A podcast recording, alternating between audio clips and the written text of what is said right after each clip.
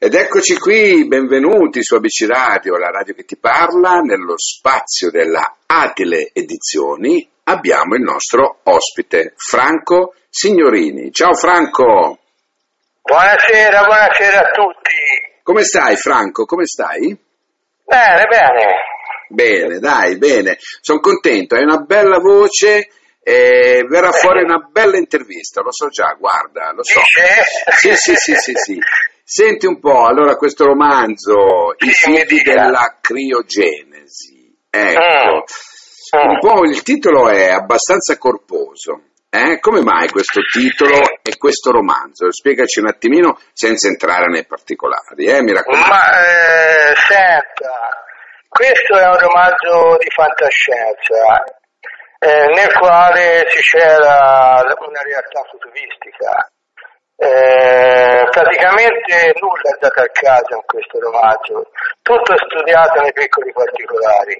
Mm. Anche i tempi che sono inseriti nel romanzo sono tempi futuristici che sono, diciamo, sembrano enormi, ma in realtà nel- nell'universo, per, per modo di dire, un nostro secondo può risultare un milione di anni chissà quale altro spazio, o un milione di anni nostro può risultare un secondo. Quindi i tempi che io quando parlo di del risveglio di, di questa persona che è stata ibernata fra miliardi di anni non è altro che una realtà futuristica, è fantascienza, sì, io cioè mi aggrappo alla fantascienza per narrare ciò, perché altrimenti non si, non si potrebbe confutare con la realtà, logicamente.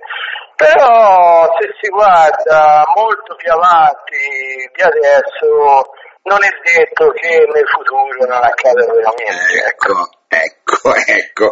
Tu hai detto una cosa giusta, non è detto che nel futuro. Chi lo dice il contrario? Infatti. Ecco, l'ibernazione. Ecco, diciamo Oh, che... La criogenesi, eh, Ecco. Criogenesi. eh. Infatti il tema principale del libro è proprio questo, no? L'ibernazione. Sì, l'ibernazione, diciamo, attualmente eh, per la legge di adesso eh, le persone che si sottopongono all'ibernazione devono essere cli- clinicamente morti.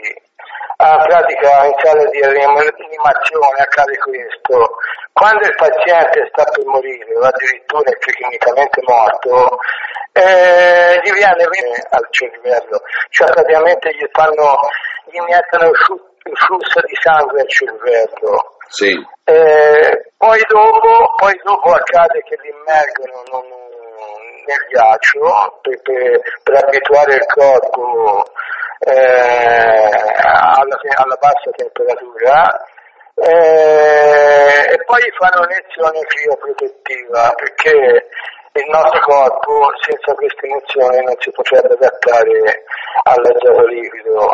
L'azoto liquido quando verranno immessi nella capsula di ibernazione, l'azoto liquido porterà il corpo a una temperatura di meno 196 e se non viene fatta questa iniezione purtroppo i tessuti del corpo muoiono immediatamente perché internamente si vitrificano. Con questa iniezione non accade questo. Logicamente con il tempo, a tempo indeterminato, va, va diciamo, ispezionato questo azoto liquido e va ricambiato. Certo. Ci hai fatto una spiegazione scientifica, no? Sì, eh. Quanto tempo ti sei documentato per scrivere questo romanzo? Eh, è logico, cioè se io devo parlare di criogenesi non è che posso raccontare al lettore cose che No, non sono no, confutabili no. con la realtà. Indubbiamente. È logico, anche se, ripeto, mi aggrappo alla fantascienza perché eh, comunque tale rimane il romanzo, no? perché è una realtà futuristica che non è detto che sia tale. Però eh, la materia va studiata, non- per scrivere un romanzo eh, va studiata approfonditamente, non si può cioè, dare al lettore, anche perché se si dà al lettore qualcosa che non è riscontrabile con la realtà, poi il romanzo finisce lì, cioè non danno, non danno la serietà a colui che lo scrive, ecco. No, è vero, è vero.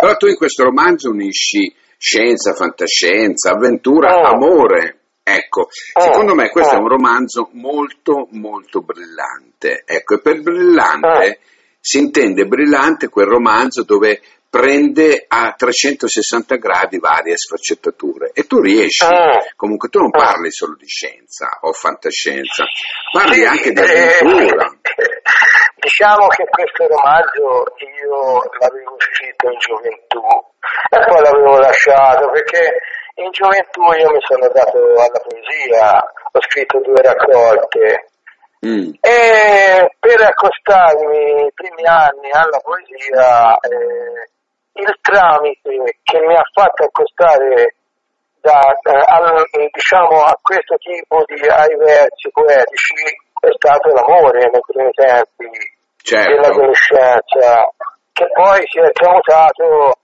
diciamo, nella ricerca antropologica dell'essere. Però ai primi tempi era mero amore, cioè era quello che mi faceva sfogare questi amori che non venivano neanche compiuti, insomma, mi facevano sfogare con i versi e a me veniva naturale ecco, scrivere queste poesie. Immagino. Poi dopo col tempo, dica. immagino, dico, no, no, immagino. Senti un po', com'è stato l'incontro con l'Atile? L'incontro con l'Atile?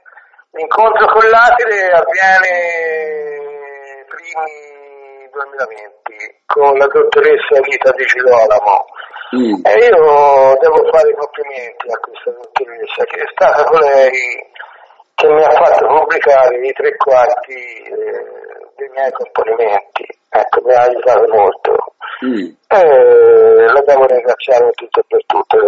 Ora lei è proprietaria di questa casa editrice e mi ha seguito con questa ultima opera e si vede che crede in me, che gli devo dire, io credo in lei, è un connubio, diciamo. No, ma quando nascono, quando nascono, queste sinergie poi è bello, no? Perché comunque... Sì, perché una mano la l'altra, con tutte e due si si dà il viso, si dice da altre parti. In realtà sì, è un aiuto reciproco che può, essere, può portare alla positività logicamente se il prodotto è buono, eh, Beh, certo. è nato ora, è uscito ora, nessuno può dire se avrà successo o meno. E poi i periodi sono quelli che sono, purtroppo. Tu non hai Comunque fatto... Io ho messo tutto il mio impegno. Hai, eh? fatto, hai fatto qualche presentazione dal vivo, no? No, questo no, no, no. Abbiamo fatto un video con l'Atide, un video di presentazione del romanzo, che ricalca le parti più salienti del, del ah. Ok, eh, ma non hai intenzione di fare qualche serata eh, dove vai a spiegare proprio al pubblico il, il tuo romanzo? Sì, eh, questo accadeva molto di più nel passato, si faceva le serate di presentazione, si vendeva le copie, si filmavano.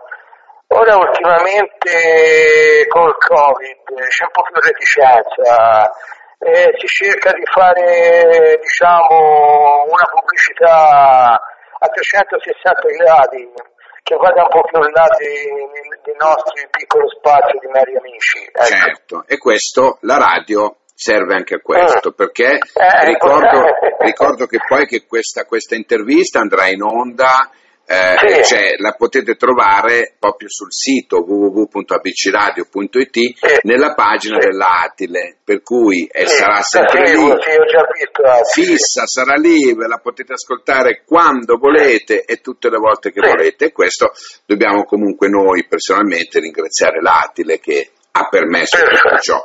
Senti un po', è previsto un seguito? Eh, non ho sentito, scusi. È previsto un seguito di questo romanzo?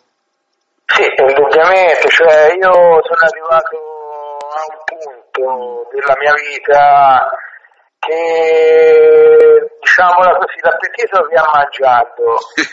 e, se, e, se, vedo che eh, piacciono, come qualche mio, amico, qualche mio amico mi ha già detto, mi ha già riferito che piace il mio metodo di scrittura, allora molto probabilmente andrò oltre, approfondirò. Ecco. Bene, bene, bene. Senti un po', eh, cosa ti aspetti tu effettivamente però da questo libro? Cioè, quali sono le tue aspettative? Senta, ora a livello materiale sì, molto relativo perché io faccio un altro lavoro e non, non cerco qualcosa di materiale. È un messaggio che do all'umanità, ecco, un messaggio che do all'umanità con questa, diciamo, spada di Damocle che l'essere umano ha sulla testa, che prima o poi si dovrà estinguere, e io con questo mio romanzo di fantascienza do un messaggio di salvezza, in quanto io credo che l'intelligenza umana eh, col passare degli anni farà fronte e ovvierà a questo purtroppo a questa estinzione certa che si sa, cioè già alcuni scienziati a Boston dicono con questa missione eh, di, di gas serra nel giro di cent'anni ci sarà già un forte cambiamento per la Terra e ci sarà una forte selezione per gli esseri umani, per la razza umana. Però in realtà, e qui si parla di miliardi di anni, tra, un paio di miliardi di anni il Sole diventerà una gigante rossa e inghiottirà la Terra. Quindi noi comunque, eh, a prescindere di tutto, ci, ci si dovrà estinguere. Però per me, per, per, per il mio punto di vista, l'uomo potrà andare oltre e, ci, e, dal mio punto di vista, sempre, è sempre comunque il mio punto di vista, ci sarà uno spazio nell'universo pronto ad accoglierci. Per la Senti, umana, per Franco, la l'ultima domanda per finire. Ti faresti ibernare? Ma io personalmente non credo. Senta, ora con l'ibernazione sono andati molto avanti.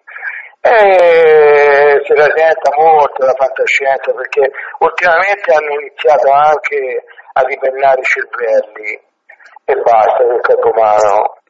Portano il corpo umano a temperatura dell'azoto liquido, quindi internamente al cervello le cellule sono sempre vive Ah, eh, decapitando la salma e la salma eh, eh, praticamente al cervello. Perché si presume in un futuro che questo cervello che è incassato nel cranio venga inserito in qualche manuale o qualcosa del genere. Comunque qui si parla di fantascienza Franco Signorini, I figli della criogenesi, edito dalla Atile, un bellissimo romanzo da andare a leggere, da andare a prendere perché ci fa capire come potrebbe essere al di là di tutto il nostro futuro. Grazie Franco, io ti saluto e ti ringrazio per essere stato qua. Grazie mille. grazie a voi e buonasera a tutti Ciao, eh. ciao, grazie Franco, ciao, ciao.